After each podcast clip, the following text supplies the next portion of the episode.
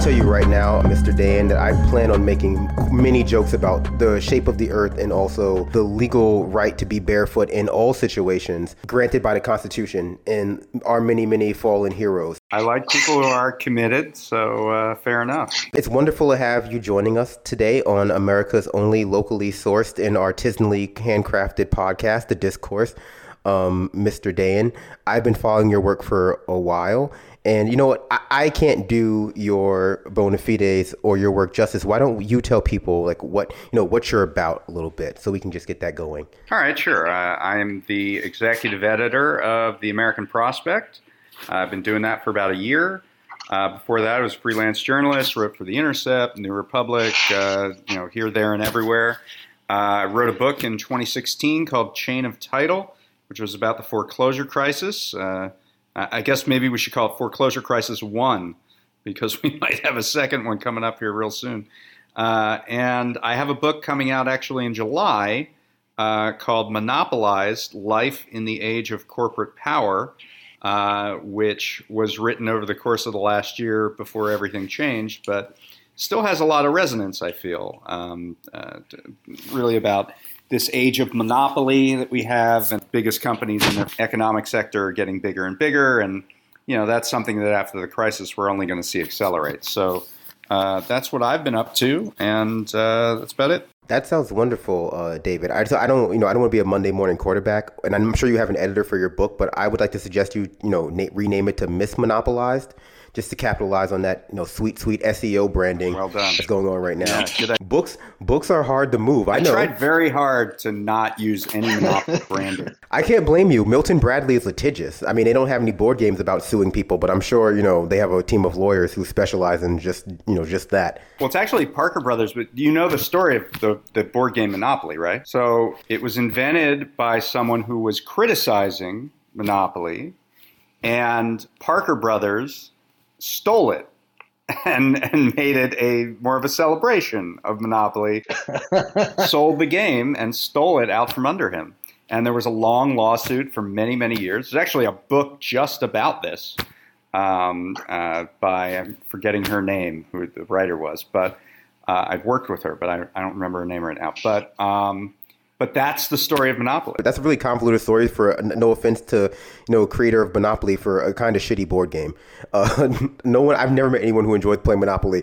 I don't want to. I don't want to. No, we're not allowed in my family. We we always we start screaming at each other if we start playing. We get hyper competitive. That's the experience. I don't think I've ever made through a game of Monopoly without ending like a fight. I still think that they made a mistake by not naming the lady Karen Capitalism as opposed to Miss Monopoly. But I, I we're getting we're getting too far off track. Uh, I do want to start uh, David, you know, do you just release a new piece today in the Prospect in for your uh, unsanitized? I believe it's the name of your newsletter slash running column. Uh, the K Street bailout would apply to practically every trade group. Uh, well, you know what? Why don't you tell us what this piece is about, actually? Last week, it came out that a number of uh, trade groups was really lobbying firms uh, you know, the Pharmaceutical Research and Manufacturers Association or PhRMA, the Chamber of Commerce, the American Petroleum Institute, these kind of uh, industry trade groups who are coalitions of different industry actors who lobby in Washington.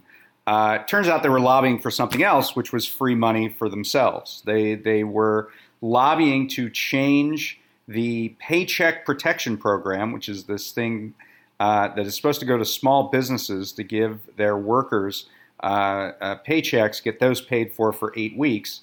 Um, turns out these lobbying firms wanted to be cut in on the deal.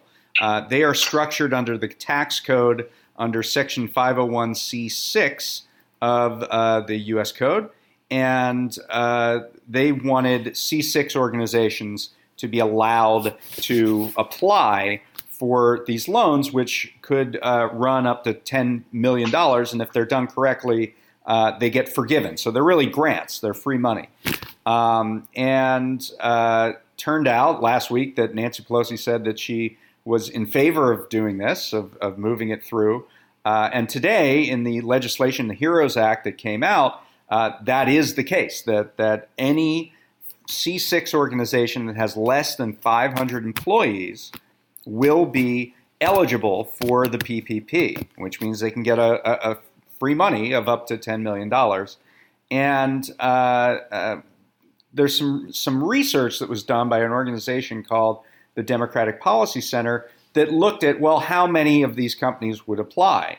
Uh, because you think about a big lobbying organization like Pharma or America's Health Insurance Plans or all these companies, uh, and you think, wow, they must have thousands of, of people on the payroll. Well, it turns out they're all uh, pretty much under 500 employees. 99.1% uh, of uh, Washington trade groups would apply for that, would, would be eligible.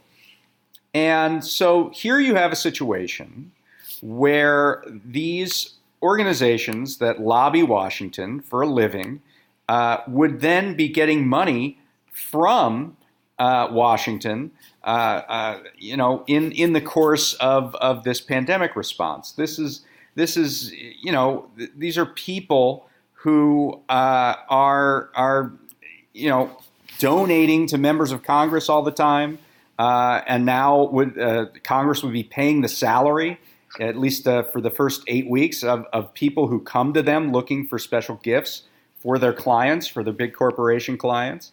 Um, there is no sense in which K Street lobbyists are having a hard time right now. Uh, uh, the, practically every piece of legislation that has come out since the crisis has began has been heavily lobbied. Uh, with a lot of uh, these organizations coming into Congress, calling Congress, saying uh, this is what our clients want, and they're delivering for their clients in, in many respects. Um, uh, when you're talking about pharma, this is uh, the, the, the organization that represents drug makers. Uh, drug makers are about to make out like bandits with coronavirus treatments and testing kits and, and, and a vaccine down the road.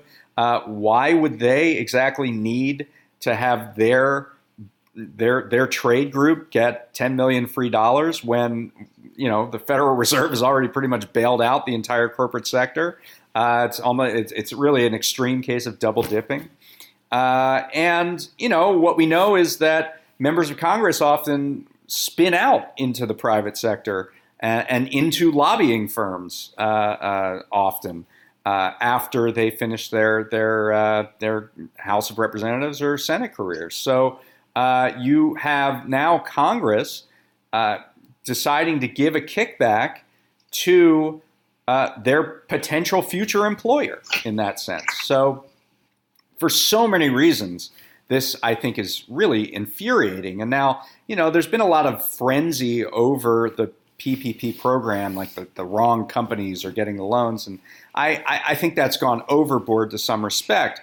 But in this case, when you're talking about K Street lobbying firms getting public money, I think that is way beyond the. Yeah, I agree 100%. And one of the things I was reading was that this was, it seems to have been put in almost by, with no, no input from the mass of the Democratic Party, even. It was just put in by the House almost by Nancy Pelosi. Is that correct?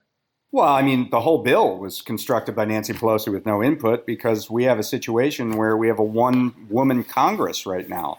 Um, uh, uh, the last four bills have been these take it or leave it jobs where uh, members get a sheet of paper with uh, the bill on it, uh, or many sheets of paper, and uh, Nancy Pelosi just says, "Here, vote for this."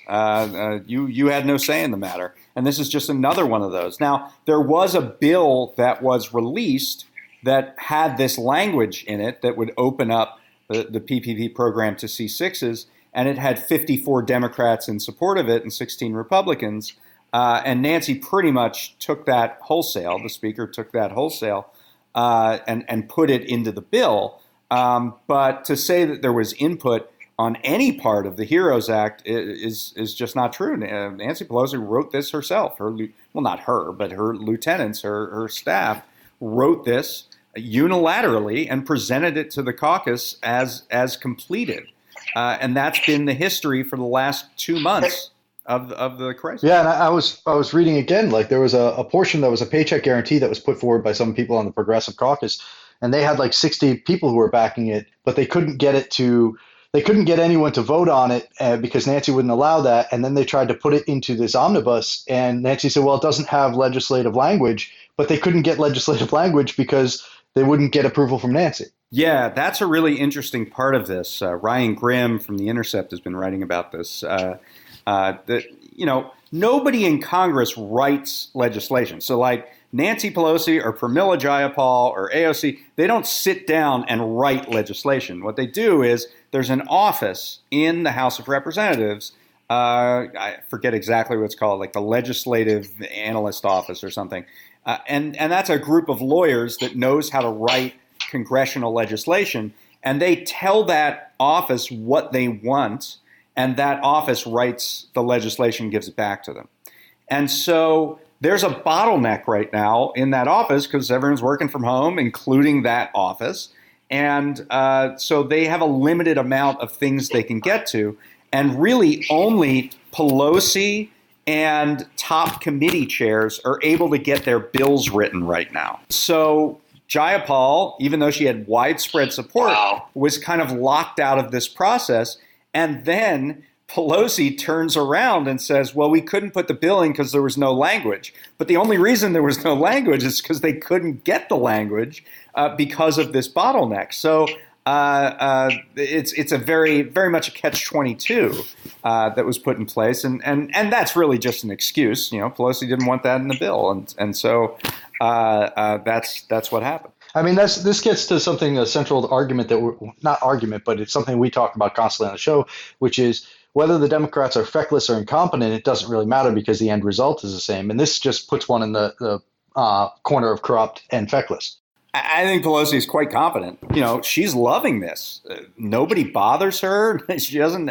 She doesn't have to worry about committees or you know really anything involving Congress. She gets to write legislation, cut deals with Republicans, uh, and and present it as a fait accompli. Uh, and that's what we've been seeing for the last two months. Now, Jayapal, for the first time really in two months, kind of push back on this style of governance was really kind of dis- disenfranchising to the entire Democratic caucus. And you've heard nary a peep.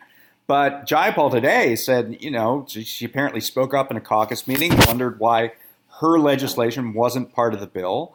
Uh, later today, uh, she and Mark Pocan, who are the co-chairs of the Progressive Caucus, wrote a letter and said uh, to Pelosi, "You can't put this bill on the floor on Friday. Uh, we'll only have a, a, matter of hours to read it. We we won't have any chance to to to discuss the legislation. Why are you doing this so fast?" Uh, I don't think that's going to stop Pelosi. Uh, but you could see, you know, I mean, the first four bills of this thing, only one of them got a no vote from a member of the Democratic caucus. That was AOC on the last legislation. Uh, if if Jayapal is this upset, I suspect that that you know we'll we'll see more people opposed. And and you know, and on this one, which is was done without Republican input, this is just this is a fake message bill, right? It was just done to set a marker for future negotiations. Uh, all the Republicans are going to be against it. So uh, there is a window there if yeah. Jayapal picks up a number of other Democrats that are willing to say no, where uh, they can they can block this bill uh, conceivably, and uh, you know, so Pelosi has to kind of think about that. Although I'm sure she'll twist arms, and uh, you know, when you when you talk about just sort of hapless. Uh, that that describes a lot of you know these these self-styled progressives that when push comes to shove, they don't actually uh, vote uh, uh, in, in a way that will inconvenience the, the Democratic leadership and the Speaker. Uh, so that will be interesting to see as this goes on as we move into Friday when this is supposed to be on the floor. Um, but you know, as I said, Pelosi is very competent, and uh, uh, you know she she she she knows what she wants, and this because this was a messaging bill you have to believe that this represents the sum total of the most ambitious thing they could possibly think of uh, uh, to do. And you know, some things in it are okay. Uh, a trillion dollars for the states and local governments to prevent a depression in the uh, at the state level. That's good. Um, there there are other parts of it that are that are decent enough. um, you know, the Jayapal thing, the, the idea there is that instead of this unemployment uh, boost to unemployment insurance that and, and, that disconnects people from their jobs and then forces them to find health insurance because our health insurance is tied to our jobs. Why not just keep people on the payroll and have the government pay the payrolls? You know, we've seen this in the UK, we've seen this in Denmark, and uh, all over the world, uh, where it's just government provided payroll support. Essentially, your payroll company just bills the government instead of billing the, the, the company itself uh, for the funds to, to pay out workers. And then workers, you know, can come in or not or stay at home or whatever, uh, depending on what their employer needs, um, and still get paid at, at their normal salary uh, with their normal benefits. Uh, and and you know not be disconnected from their their their their workplace. Uh, whereas if you push people to unemployment by boosting unemployment and by doing, you know, uh, very little uh, on the front of keeping businesses open or alive, uh, you know, there's a short-term boost uh, in in at the low end.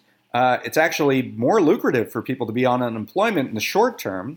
Uh, of course, that program expires in J- July. The HEROES Act extends it, but there's you know a lot of a lot of pushback on the Republican side to, to end that that boost. Uh, but the question is, what happens after, right? I mean, uh, if if there are if there are no businesses left, if there's there's no business to be had, uh, if there are no jobs to be had, uh, and eventually that unemployment boost runs out, then where do you leave people uh, compared to if you keep businesses alive by paying the payrolls? Uh, for the duration of the crisis. So these are just different philosophies, really, of how you deal with this crisis. Um, and uh, you know, uh, you can you can say I, I, think you can say pros and cons for each. Actually, so I'm actually in agreement with you, David. I think that people and you know, at least when people talk about Nancy Pelosi a lot of times, they kind of insinuate that she. Well, I mean, they kind of fall on two sides of the coin. Either they put they put forth the you know she is very effective in a very sort of value neutral way. Like she gets the things done that she wants to get done, as though that's an objective you know positive, or that she is operating in some world where she's still trying to figure out like the best way to instill progressive values into like the Democratic Party's platform and get them through to the Republican. But I mean, I agree with you. I think that she is looking after the interests that best serve her and best serve keeping her in her seat. But you know, to your point, and I think this is the part that I am kind of, but we've been kind of toying with with the show when we talk to guests and we talk to our, you know amongst ourselves about coronavirus and not necessarily the lobbyists who I will say I'm disappointed that you guys don't think that the lobbyists are the real heroes in America. Uh, you know, that's a that, that hurts me deeply. But you know, we'll move we'll move on. We'll move on towards a more amicable future. Uh, you know, the question because we've been trying to come with the idea of like, well, we know that unemployment is at record numbers now. We know that more and more people, as you alluded to earlier, are defaulting on their rent, which is causing, which may or may not cause another housing crisis in the form of rentals now. And I'm wondering like what you think Nancy Pelosi's end goal here is, you know, for the Democratic Party. I think you really have to go back to uh, the first big bill to address this crisis, uh, because you know you can't talk about this bill without that context.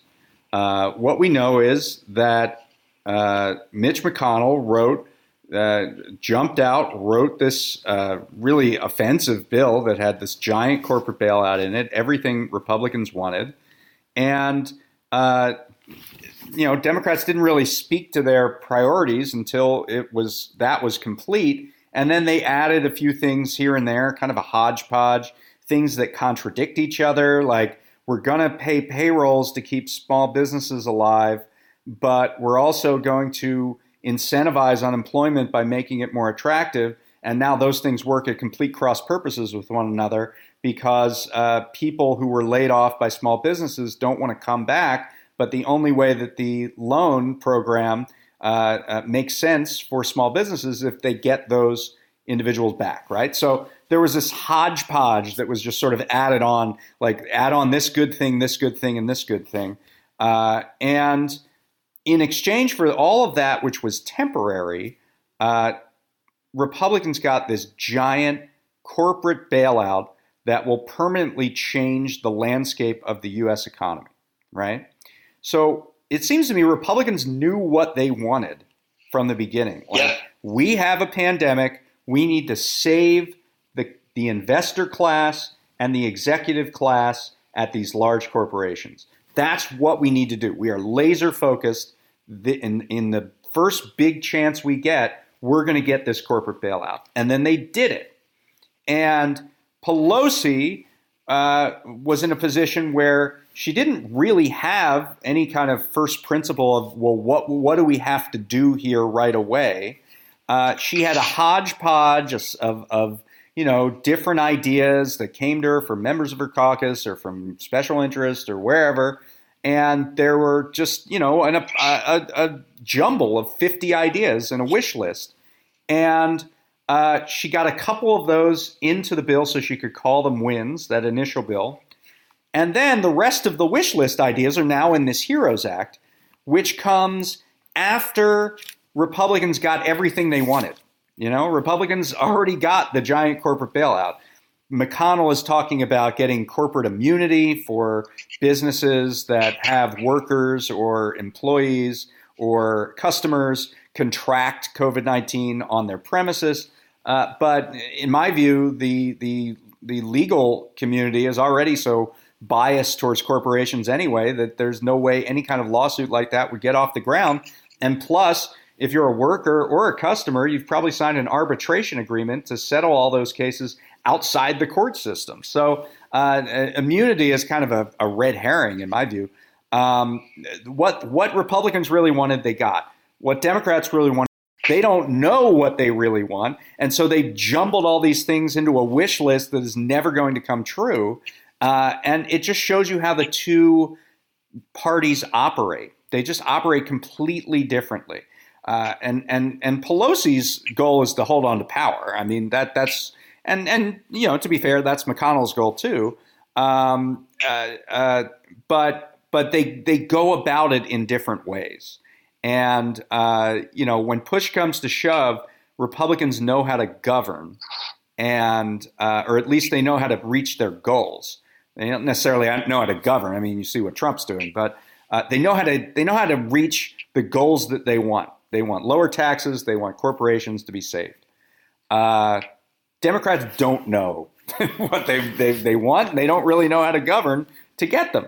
So uh, so you get this this sort of chaos so we we constantly make uh, the the observation on the show that it's not we disagree like slightly but sort of agree that it's not that the democrats don't know how to govern it's that they by virtue of the composition of their party they functionally can't govern because by doing anything that would benefit their base and, and excite their voters, they would automatically alienate anyone who would donate money to the upper classes and, and to the people who have influence within the upper echelons of the party.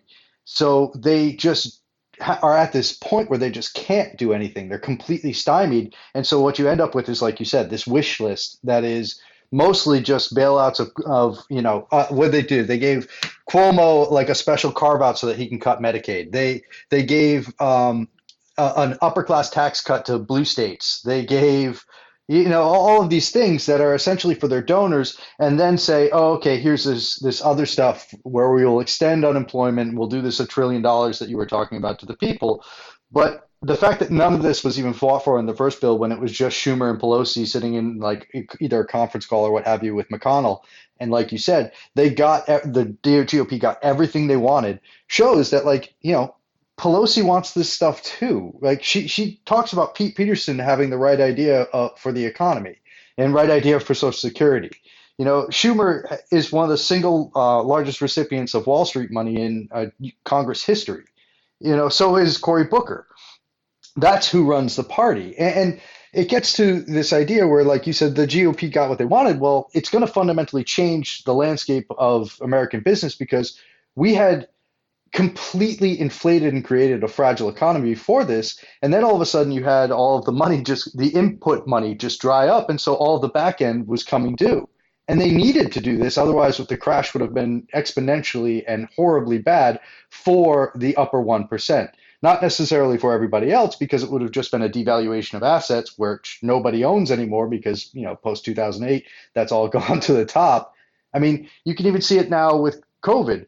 What have the billionaires made and trillionaires made in the past two months? Like a, return of like 20% while everyone else has lost 50%? It's crazy.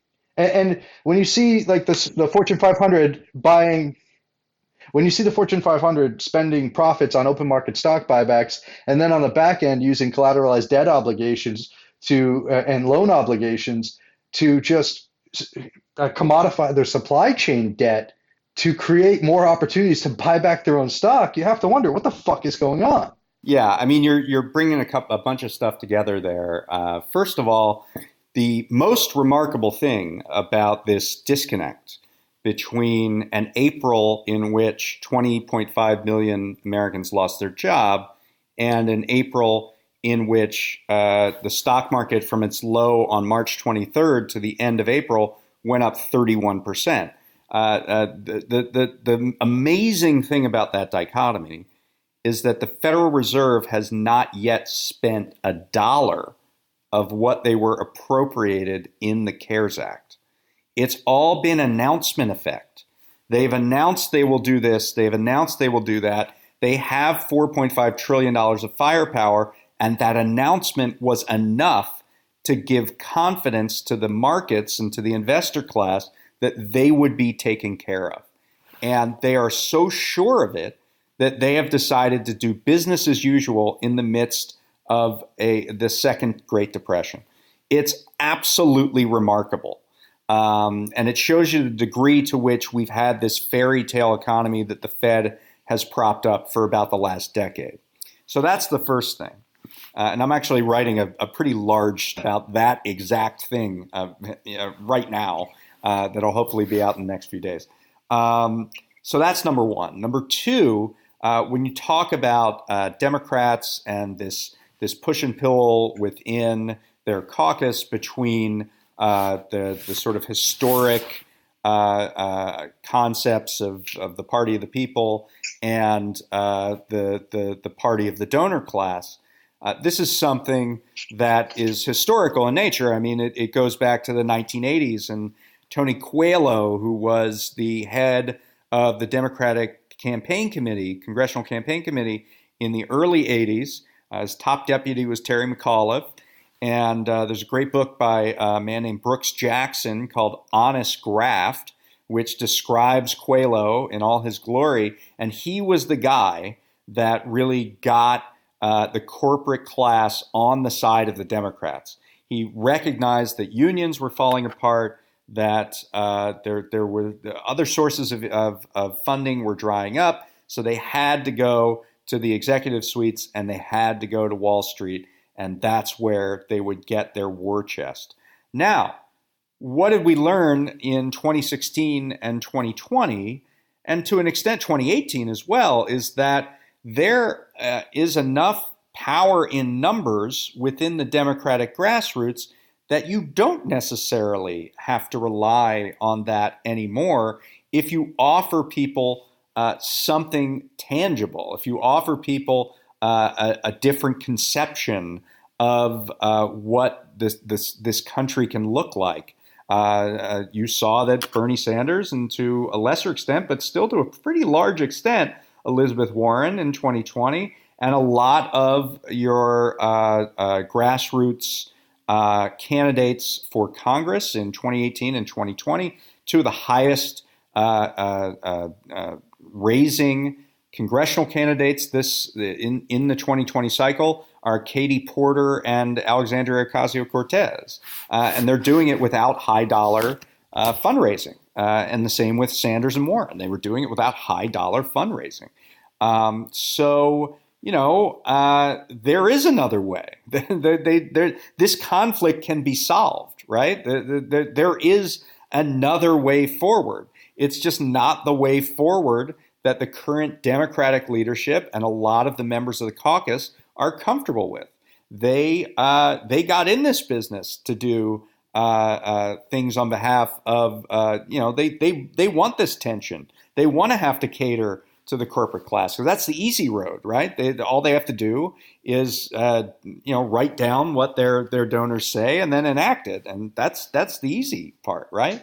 Uh, it's the producers. You, are actually wanting to benefit the people. You have to it's go the out. Producers. Yeah, you have to you have to go out and listen to them, and you have to you have to uh, uh, you know pay uh, pay attention to their interests and and and be willing to take shots from corporate America uh, and and and from special interests and and and from traditional high dollar individuals, uh, and that's harder. And and you know a lot of the the the the leadership class of the Democrats does not want to do that. So that's the source of the tension right now. It's not that Democrats are stuck.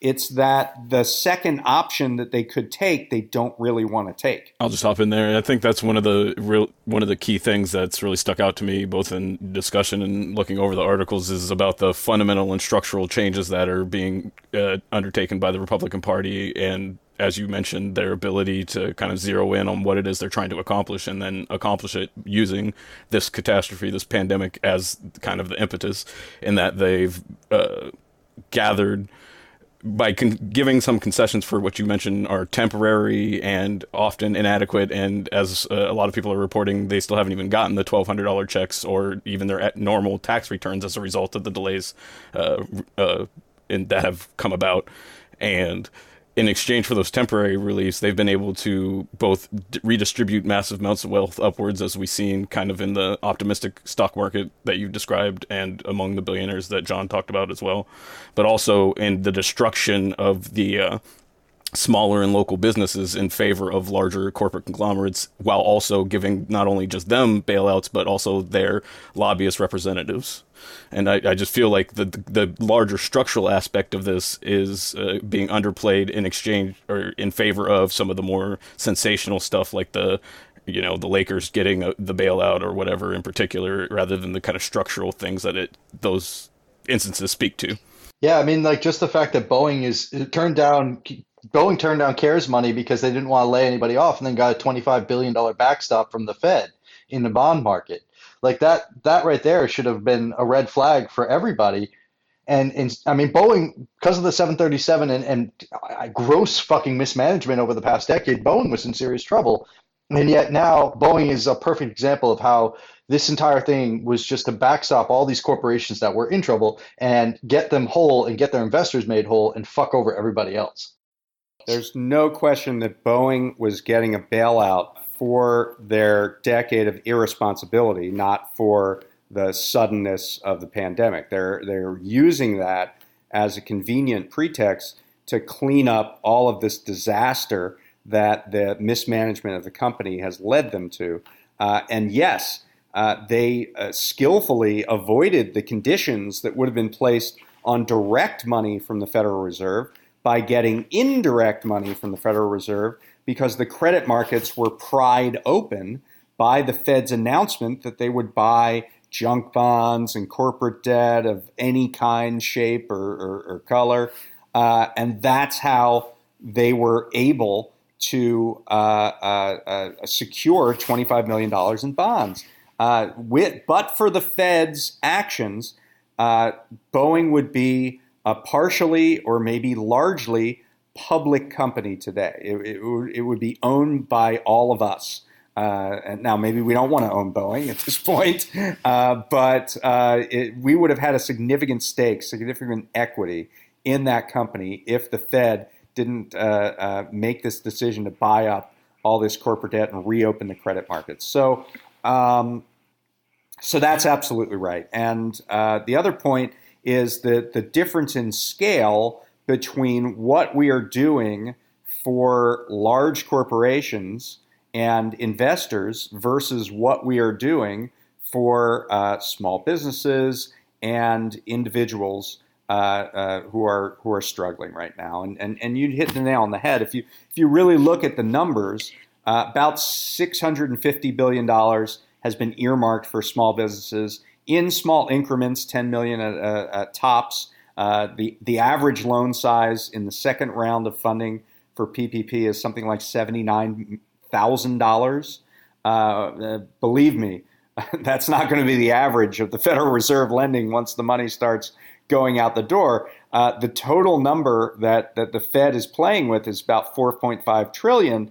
Uh, so, you know, you're seeing many multiples, uh, over six times as much money in the large corporate sector as in the small business sector. And, uh, you know, what that's simply going to mean is because there are, is almost an equivalency in terms of uh, how much GDP is generated by the large business sector and the small business sector, in terms of how much employment is in the small business sector versus the large business sector but the multiples of money is just much higher in uh, among the large corporates. So what are you going to see? You're going to see small businesses die out uh, by the millions, and large businesses largely propped up.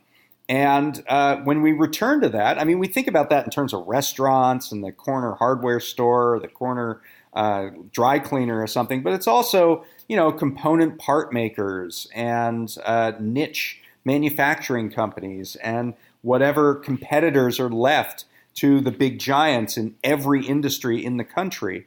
And uh, you're just going to see less competition out there. I mean, uh, these small businesses are going to die, and the big businesses are going to stay, and they're going to capture more and more market share.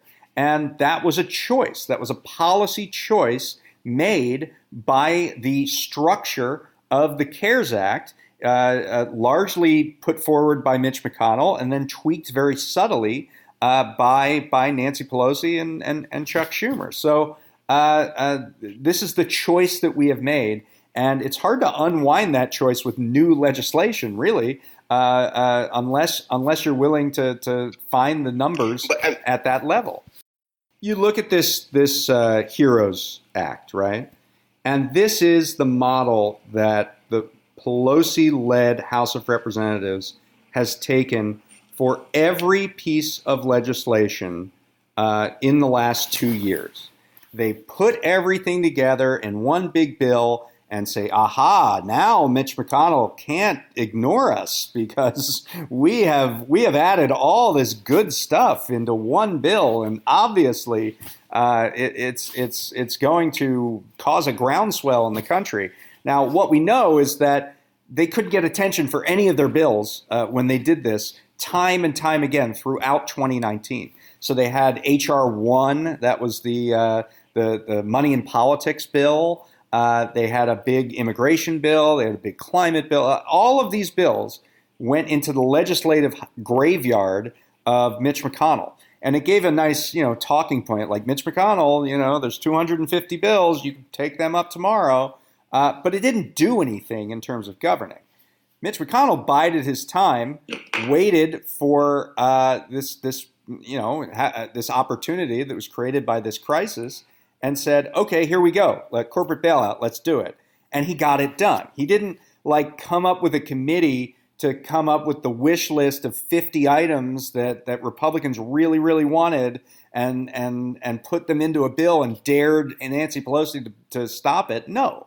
He, he, he, he boiled it down to the one thing he really, really wanted, and he put it in the bill, and he said, "This is it," uh, and and Democrats went along with it. So uh, there's just it's just different styles of governing, and you know the Politico put out its its sort of rundown of the bill, and they had right in the rundown of the bill uh, uh, uh, quotes from Democratic aides who said just sort of flat out Democrats acknowledge that their proposal is more of a talking point than legislation they expect to become law.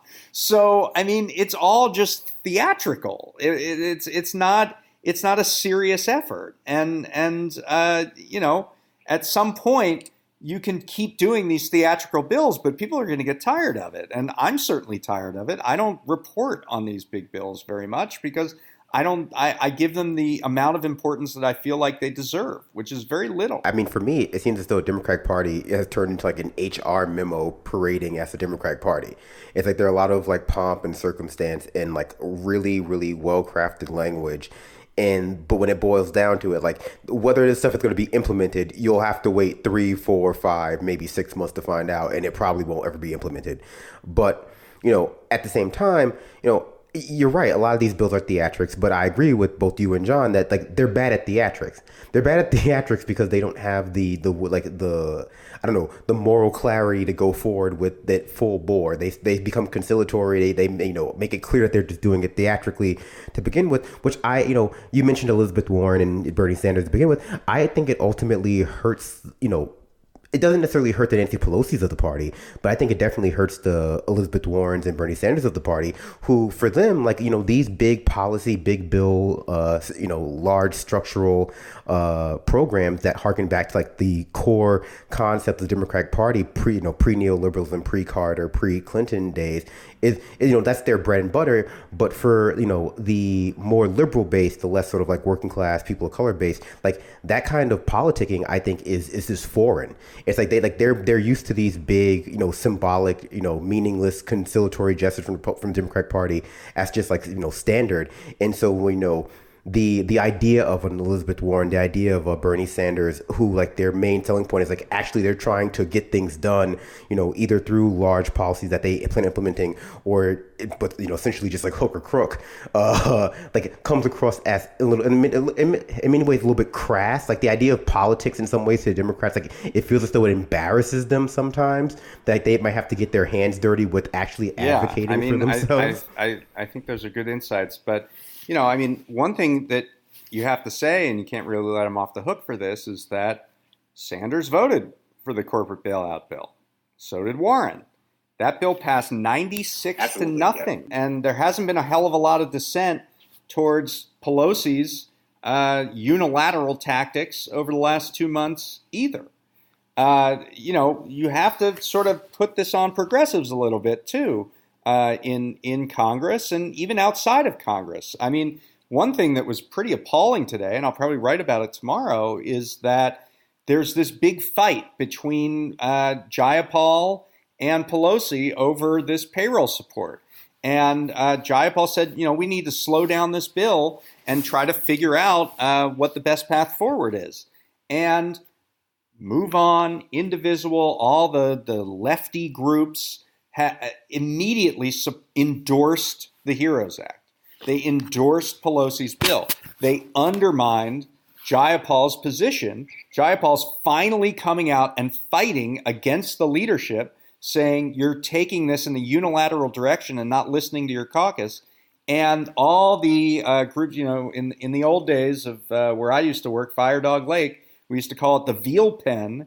Uh, all these groups who are nicely well fed and, and they get access, they all took the side of Pelosi on this fight, which was amazing. I mean, this, these are the same people who just a couple weeks ago, when the, the interim bill passed, were saying we have red lines. The next bill has to have these various features, uh, and one of them was Jayapal's to you know uh, uh, paycheck support. That was one of the red lines that uh, groups like Indivisible and Public Citizen were, were, were calling for. And then they just abandoned it. They just completely abandoned it. So the, the left has no coherence either. That's the, that's the other problem with this is that I was just gonna say, like, I, I just don't consider Indivisible or any of those groups really left, though. I, I consider them the same way that we have, you know, like HRC is now saying that the number one company to work at for anyone who's of queer identity is Raytheon, and they literally have they one of the biggest clients is Saudi Arabia, where they help like build systems to hunt down gay people. So like these organizations have kind of just like the Democratic Party, they're all about rhetoric. I get it, John. I, I probably should have called it the professional left. Uh, these are, you know, those kinds of groups, mainstream liberal groups in D.C. Uh, I'm not talking about the, the you know the, the, the, the actual left out there. I mean, to the extent there is a left in America, uh, that's not what I'm talking about. I'm talking about the, the, the new. Yeah, the new Black Panther one, The new Black Panther Party is I'm talking about the progressive groups that are usually aligned with the Progressive Caucus, who completely went off the reservation to support Pelosi on this, which is insane. And uh, you know, it, it's it's indicative of the fact that the, the left really needs to, the, the real left needs to, to completely rebuild these structures from scratch. I mean, there, there's, there's nothing out there. There's very little out there to grab onto uh, and, and, and say that this is something we can build on. Uh, the the you know progressives are really have shown themselves to be in the wilderness in this pandemic uh, crisis. Uh, they they have no real yeah. governing power. They have no coherence to their their idea formation, uh, and they, they they have no way to to influence events. And and they've been kind of just hapless.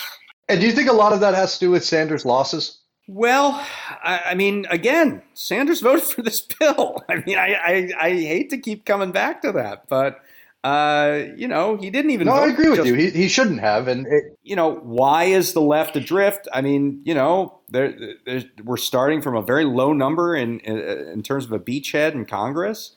Um, obviously, the pandemic has made it even more difficult to to, to get things going, and uh, the Sanders campaign took a lot of energy, uh, I think, uh, uh, away from these congressional fights, uh, and and you know appropriately, the presidency is an important position, um, but uh, it did uh, pull focus in a big way.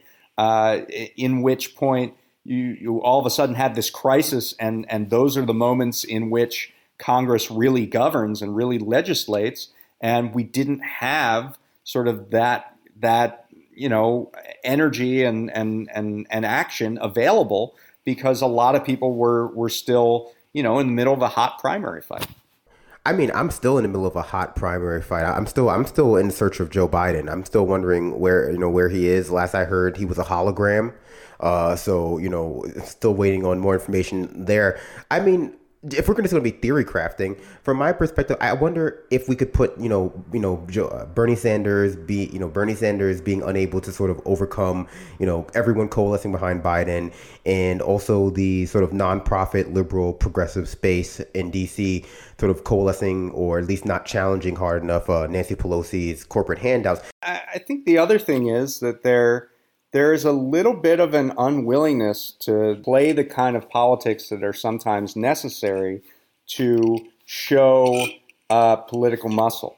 So, I mean, people talk about Bernie. Uh, the moment that comes for me is when Zephyr Teachout, who was a Bernie uh, uh surrogate, writes an op ed in The Guardian talking about Biden being corrupt, and Bernie disassociates completely with that op ed and says, I think Joe Biden's a good guy because uh, he was nice to me uh, throughout my Senate career, and uh, you know I'm not going to call him corrupt.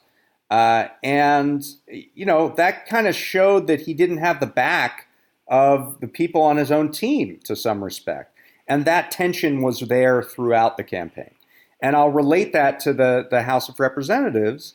Uh, the the relative silence on Pelosi's actions and tactics not putting remote voting together for two months so that she could sort of govern Congress unilaterally. Uh, uh, all of these, those kinds of things, not, uh, you know, it doesn't take a big block to get together and say, uh, look, we will not vote for this bill or we will not vote you in as speaker next year if you continue with these tactics that ignore the bulk of the caucus. And uh, there's just a lack of uh, killer instinct within uh, within Democratic progressive circles. You know, uh, progressives, progress is in there, and they, they they they try to find a way to get to yes, and they don't want to deprive people. They don't want to be a freedom caucus of the left. There, there's this sort of internal tension around that. They they they want to be uh, seen as as as facilitating rather than uh, always being a party of uh, uh, you know a caucus of no. And so uh, you know the leadership recognizes that, and they know that they can roll the progressive caucus, so they're not going to pay as much attention to them. They're not going to take them as seriously as they need to.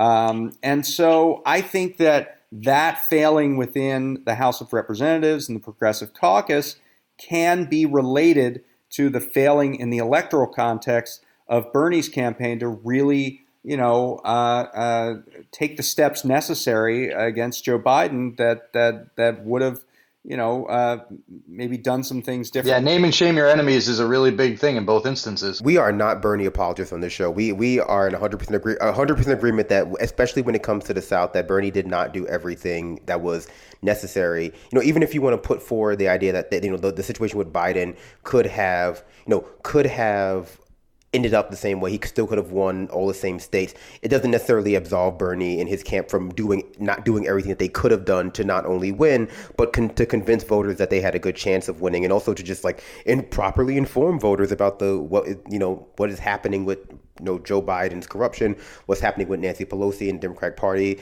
and their sort of corporate ties. We feel he didn't go that far, far enough on that point. Uh, there. Yeah, either. I mean, anecdotally, one of the things that I kept talking about is when I was go knock doors in New Hampshire, you know, almost everybody who wasn't voting for Bernie thought every single candidate that they were supporting was for Medicare for all, except for uh, Klobuchar. I guess my follow up question to that, though, is that do you think that I mean, do you think that this is going to so like we're, not, we're now in the midst of a pandemic? You know, we're two months in. It doesn't seem like it's going to be lifted in a while. Uh, Nancy Pelosi puts this bill out. You know, we this is all happening under the backdrop of Joe Biden being Joe Biden and you know the the hot primary. Do you think that this might be, if not the you know the final straw for the Progressive Caucus and their sort of aligned you know DC think tank progressive groups? Uh, like that this might contribute to a more like this might be the not necessarily straw that the camel's back, but might be the catalyst for some sort of changing the dynamic between these two parties, becoming less conciliatory, less mid, let's say, less uh, you know improv minded, yes and based, and more like standing their ground on more like you know essentially more progressive ideals, for lack of a better term.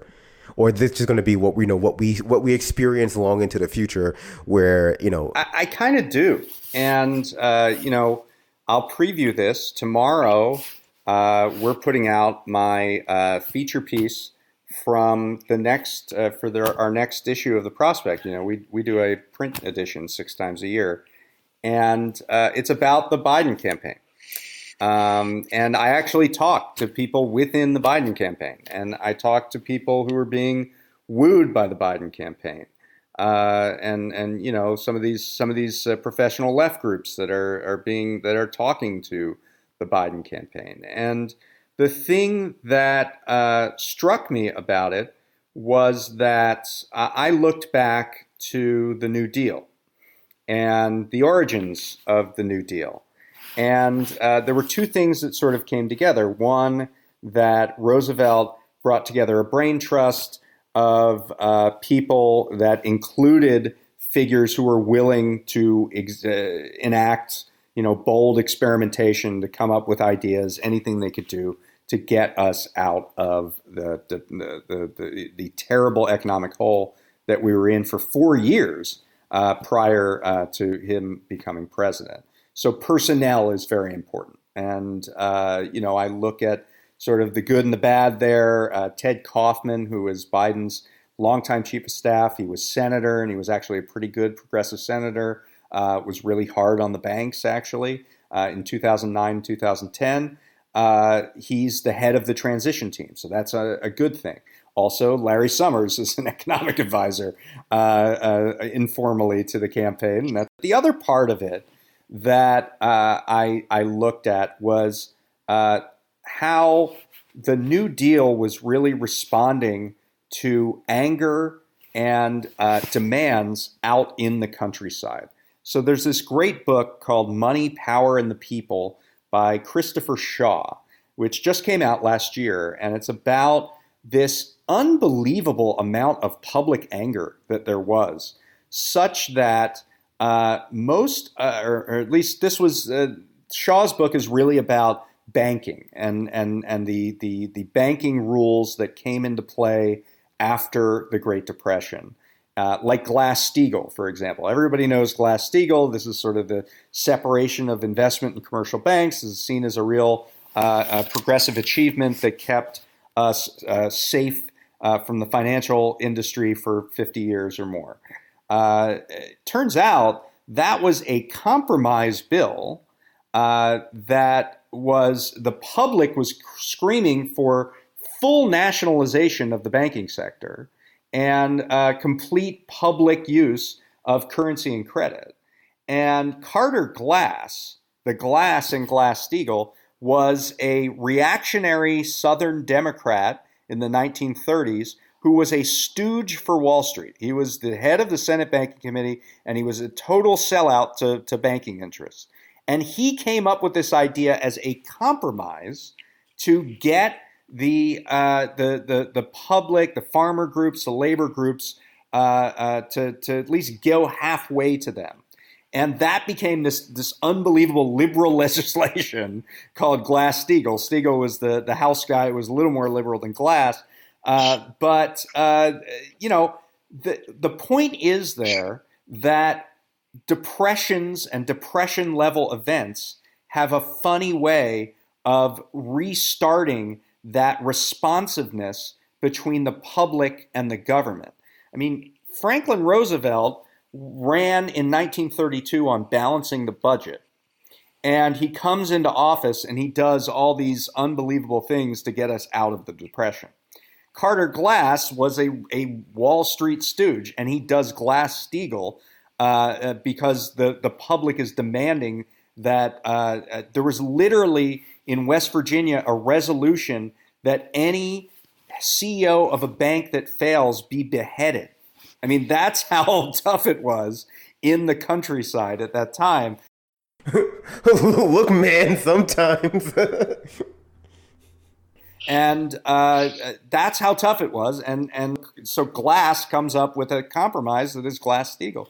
So Joe Biden has no history of being a, a, a revolutionary reformer or anything, but the Times and the public and I'm not talking about the professional left groups either. I think this will happen much more organically.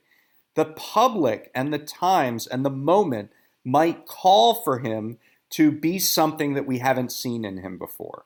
And uh, uh, that's that's real. I mean, that that might sound like uh, uh, uh, me being an apologist or something, but that's real, and it looks to history. And the history of extreme economic depravity is such that the political system is forced to respond. And so I have this piece coming out tomorrow, actually, that speaks to all of this. I mean, I don't think it sounds like apologetic too much, but I think that, you know, what we've seen from Democratic Party so far, uh, has felt like a form of anger management when it comes to like the working class. Like that there is this kind of balancing act already being struck between you know not only trying to make sure that people don't get too accustomed to the government paying off their payroll or paying off their unemployment or paying for their health care, but also not going too far the other way and allowing enough people to fall into a state of like not necessarily just moderate social and material alienation that defines us right now, but like just a mass of people falling into extreme, extreme maldistribution of their resources, like whether it be housing or food or healthcare, and something sort of arising up organically. Because I think that's you know at this point that's the only way it can really happen, not only because of the what you've identified in the professional leftist, professional progressive class, but also just in the general population.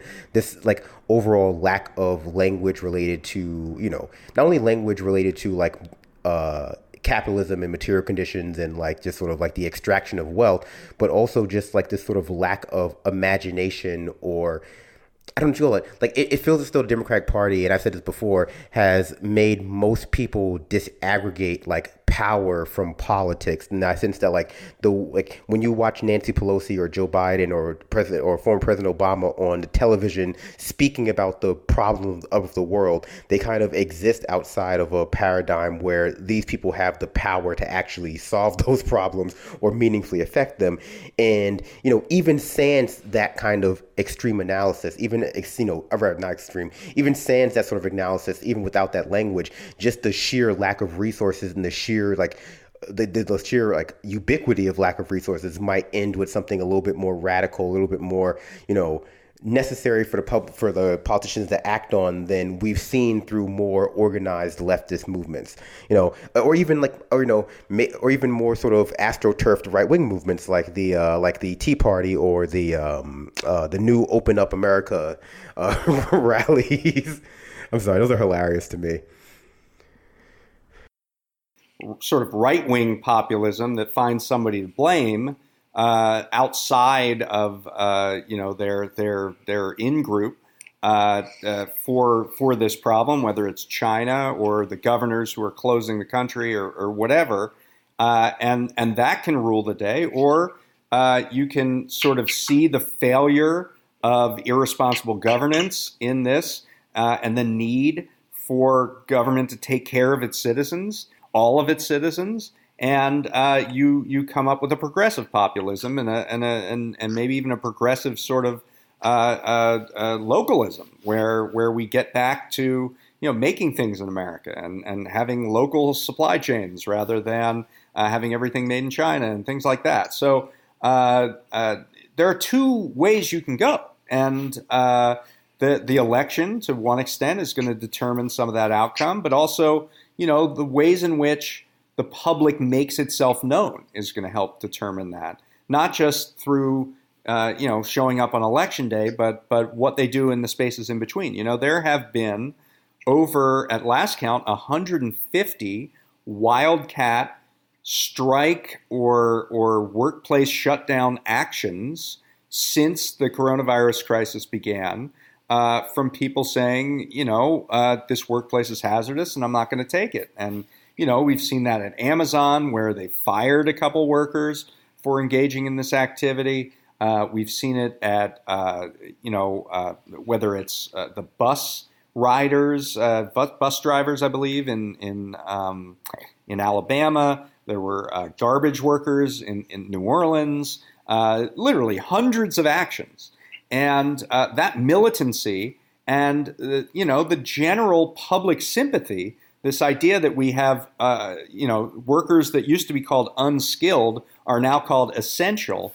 Uh, that's that's a big difference rhetorically and uh, it, it shows that the public is seeing who's important to them now and, and who who is important in the, the day-to-day functioning of the economy and, and, and their day-to-day lives and understanding that they, you know, they need to be compensated to the degree of their essential nature. Uh, so, um, you know, it, it, it, there are a lot of ways you can go uh, uh, uh after a crisis. It's not fated that uh, just because there's a pandemic that uh, we're going to get the next FDR. I mean, we had a great recession and we got technocracy, we got Obama. So um, it, it's it's not a done deal, but the, it opens up space for a different policy conversation and a different conversation about what it means to govern. And uh, so, you know, uh, that that that door is open, but you got to go through it. I think the path forward is a very important aspect to what you're drawing there. And I just wanted to go back a bit. Uh, when you guys were talking about kind of the electorals and strategic part of that, one of the things that come, came to my mind was how Bernie Sanders was treated with the combination of the Violence Against Women Act with the crime bill and those kind of amalgamation bills where they just pile everything together. Essentially, it doesn't work to shame Republicans into voting for something, but it does work against the the more progressive wing of their caucus uh, in pressuring them to vote for things or get either for, for things that they don't or against things that they wouldn't otherwise, and or they don't support and that they wouldn't otherwise. And then like the other aspect of kind of all of these things uh, that you mentioned before, and then the temporary measures that are in place in these acts. Uh, I think one of the aspects that I expect Democrats to campaign on is that the perpetuation of any of these programs that people are now dependent on in order to just barely make ends meet, if and when they do get the money to come through, are going to be contingent on removing Trump and electing Biden. And so the concept will be, well, if you if you don't remove Trump, if you don't elect Biden, then we can't promise you that the things that you need to survive are going to continue to keep coming in. And that that essentially, I imagine, is going to more or less be the kind of campaign that's going to be run. And my concern with Biden is that rather than the FDR, we get uh, more of the proposed. Uh, re- proposal of Republican bills and then conceding even further to the right to get those Republican bills passed. And so that manifests in Biden's long support of cutting Social Security. And uh, I guess uh, to kind of tie that into both my question and some of and some of the things that you've written about is about the way forward and the protests that were uh, kind of violent and disruptive at the time during the 30s when they were demanding these types of change versus the kind of depictions and the rhetoric around the rather modest protests of you know nurses with uh, putting shoes in front of the Capitol and stuff like that. Uh, but then also, I guess you mentioned that there's this push to reopen is not just about kind of a political optics, but also about a, a shifting people from unemployment, pushing them back into uh, these j- jobs with the temporary emergency, you know, compensation that is based off of hazard pay, but not based off of a, a deeper understanding of a, a living wage. And so, like, whether Democrats moving forward are going to lean into that more temporary and uh, lean and kind of side with Republicans towards reopening, but with and just push on the idea that well, we just need to do it more safely rather than not do it, or to do it in a more equitable and just way with a living wage rather than the hazard pay, or if you see that the uh, it's more likely that they're going to just continue to roll over for, for Republicans. A couple things on that. One, I mean, hazard pay is good, but the hazards are the problem, right? So, uh, uh, you know, if you talk to labor folks, mm-hmm. they'll yeah. tell you that uh, what's far more important is uh, putting in a, an emergency standard, a workplace standard, uh, with the Occupational Safety and Health Administration that says that this is how your business has to run if it's going to be open during the, the, the, the COVID 19 crisis. And we don't have that right now. So there are no standards for how a business has to operate under these conditions.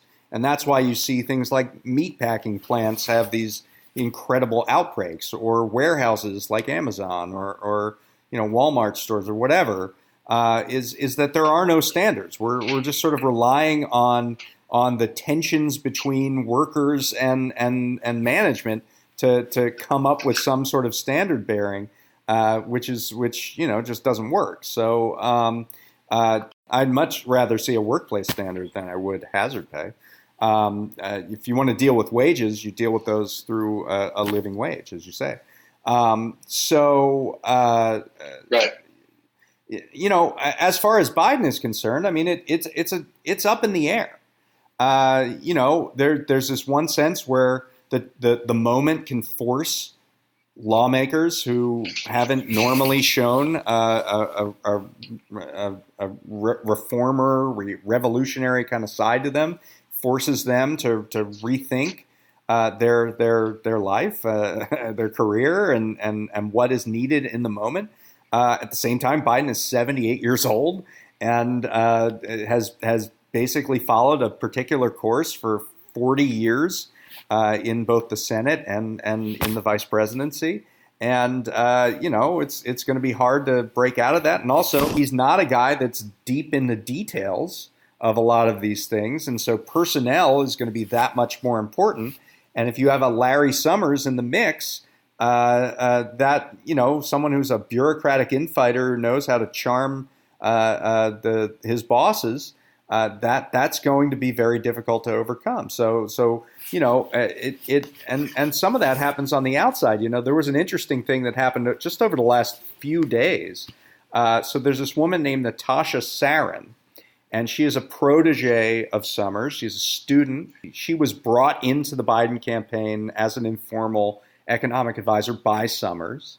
And uh, last week, she put out this paper that said, well, one of the things you could do in, in this coronavirus crisis is you could allow people to take 1% of their future Social Security earnings and use them now during this crisis uh, essentially robbing Social Security, uh, robbing you of your future uh, uh, uh benefits. and uh, she she put out this paper, was really excited about it. Said this, and it turned out that the Hoover Institution and the American Enterprise Institute had cooked up pretty much the same idea and had brought it to the White House, and the White House started thinking about it as a good idea.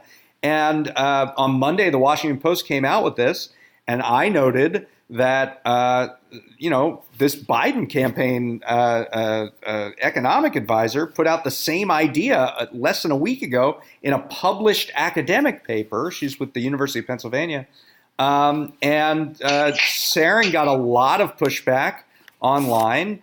uh, and and through more official channels. And just today, this this afternoon, uh, on Tuesday, she ran a, a, an opinion piece in Bloomberg that said tapping Social Security would be a big mistake.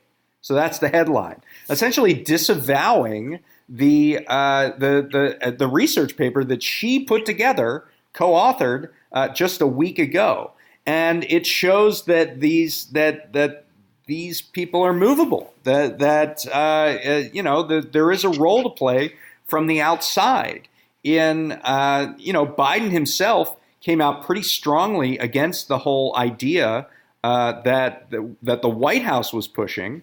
Uh, and it was just pretty easy to point out the hypocrisy of that of of Biden pushing uh, pushing against this this concept of robbing future Social Security earnings when his own economic advisor had put forward a very similar proposal, uh, and so she backed off the proposal. So uh, you know those opportunities I think are going to continue, and Biden is going to be in the crosshairs if he gets in to the White House next year of uh, there is going to be 20%, 25% unemployment. I mean, there's there's going to be carnage economically like we haven't seen in 90 years.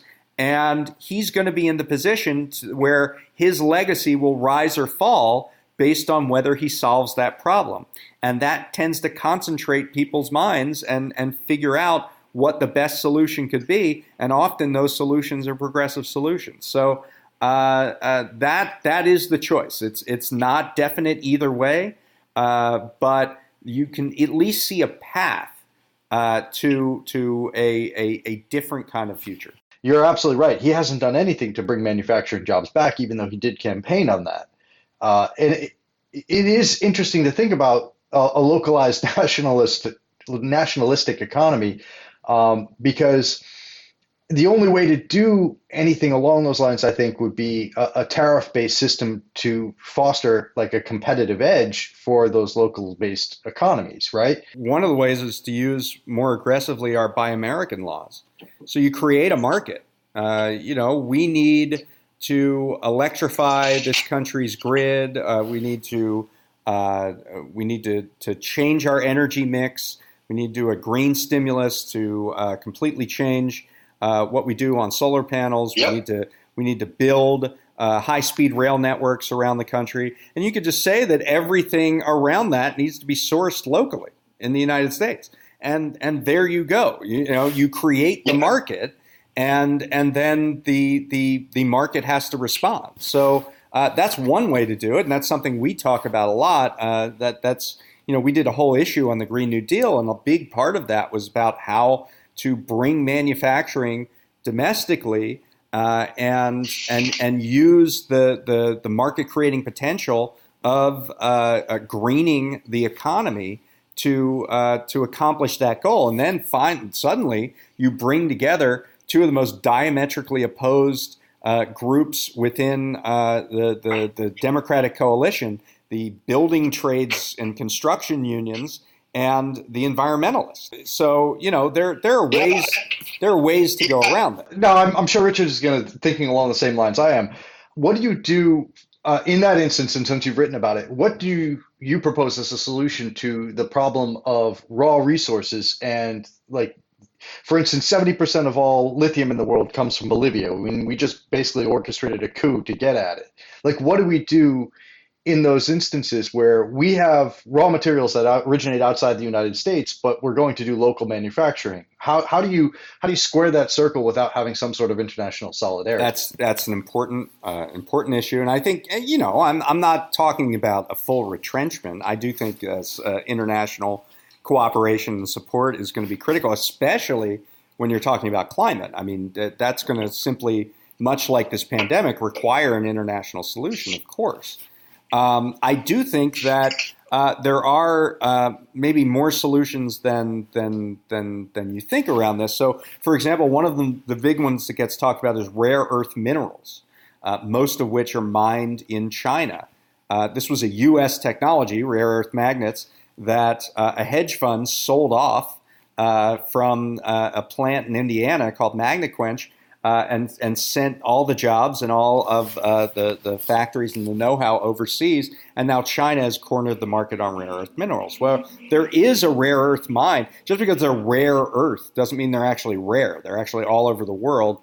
Uh, and there is a mine in California that's being restarted. So um, uh, sometimes those things uh, seem like constraints, but they're not really. I mean, one of the problems is that a lot of the reasons these these resources uh, migrate to uh, developing or emerging countries is because they're very dirty to mine. They're they're they're hard to get at, and uh, you know the the having in, uh, uh, high level environmental standards doesn't always equate with them.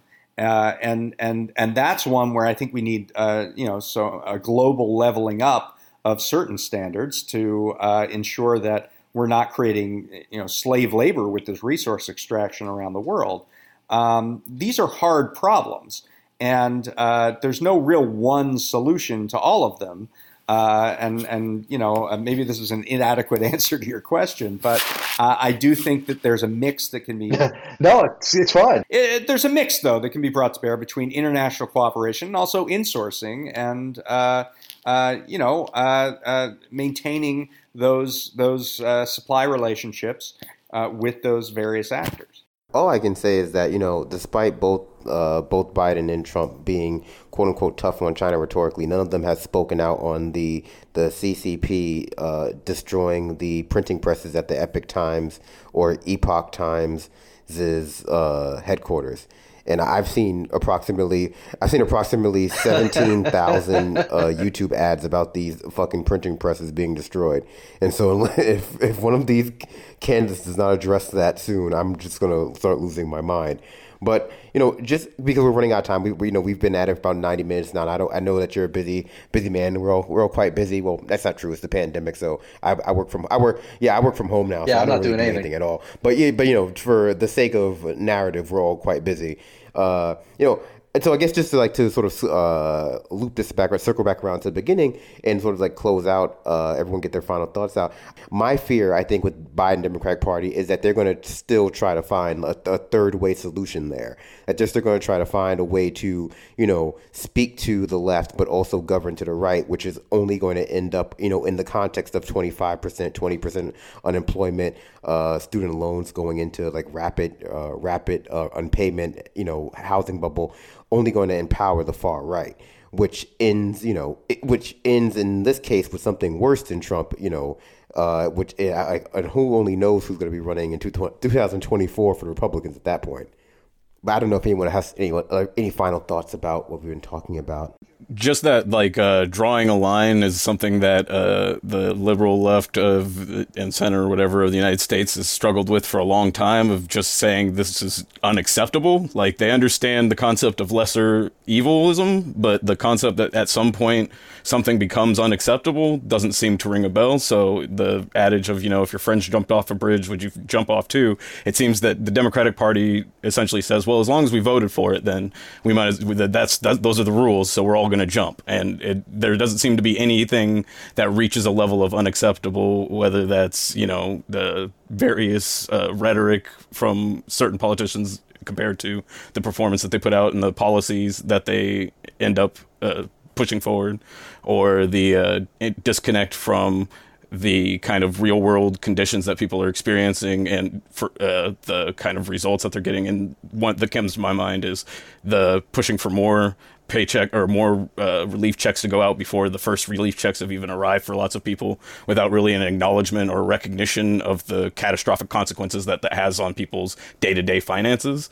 And uh, i guess there's a the larger kind of thing that i think concerns me that is wrapped up in this narrative is fdr also in order to enact his uh, changes uh, you know he also interned a bunch of Japanese people, uh, did not allow uh, Jewish refugees to come to the United States, uh, started the, the M Project to try and, you know, figure out how you could disperse them so that they didn't become a, a large group. He also left out large swaths of uh, black and other minority veterans from the kind of critical policies that developed the middle class that has essentially turned to the economy now and said, you know, I've got mine, and now you know you need to go back to work for a minimum wage that's going to be hasn't been raised in years and is totally inadequate.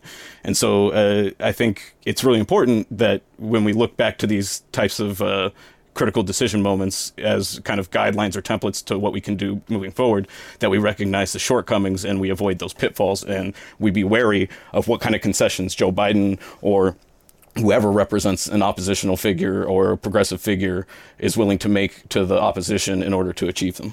I see the potentiality for us to be going towards a a bad form of nationalism and and I see that really clearly because like I follow a bunch of people who used to be Bernie people who are now Trump people.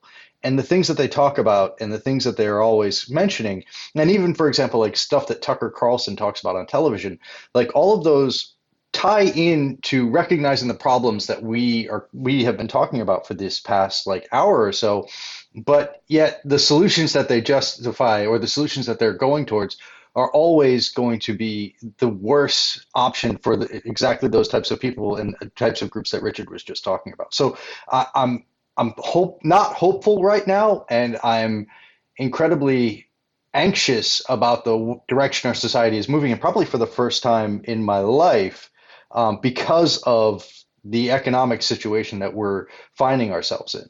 And uh, so I, I'm so glad that you came on our show, David, to talk to us about this because you've been one of the people who has been talking about this in a, a similar light as well. It, it really is a, a jump ball. And I don't know how anybody can be super optimistic about really anything at a time when 20 million people last month uh, lost their jobs, when uh, we see the prospect of millions of businesses shuttering uh, permanently when we see uh, uh, uh, most of the things that were propping up the economy uh, over the last uh, uh, couple decades, whether it's tourism or you know our our resurgence in energy or whatever, probably falter in, a big, big way.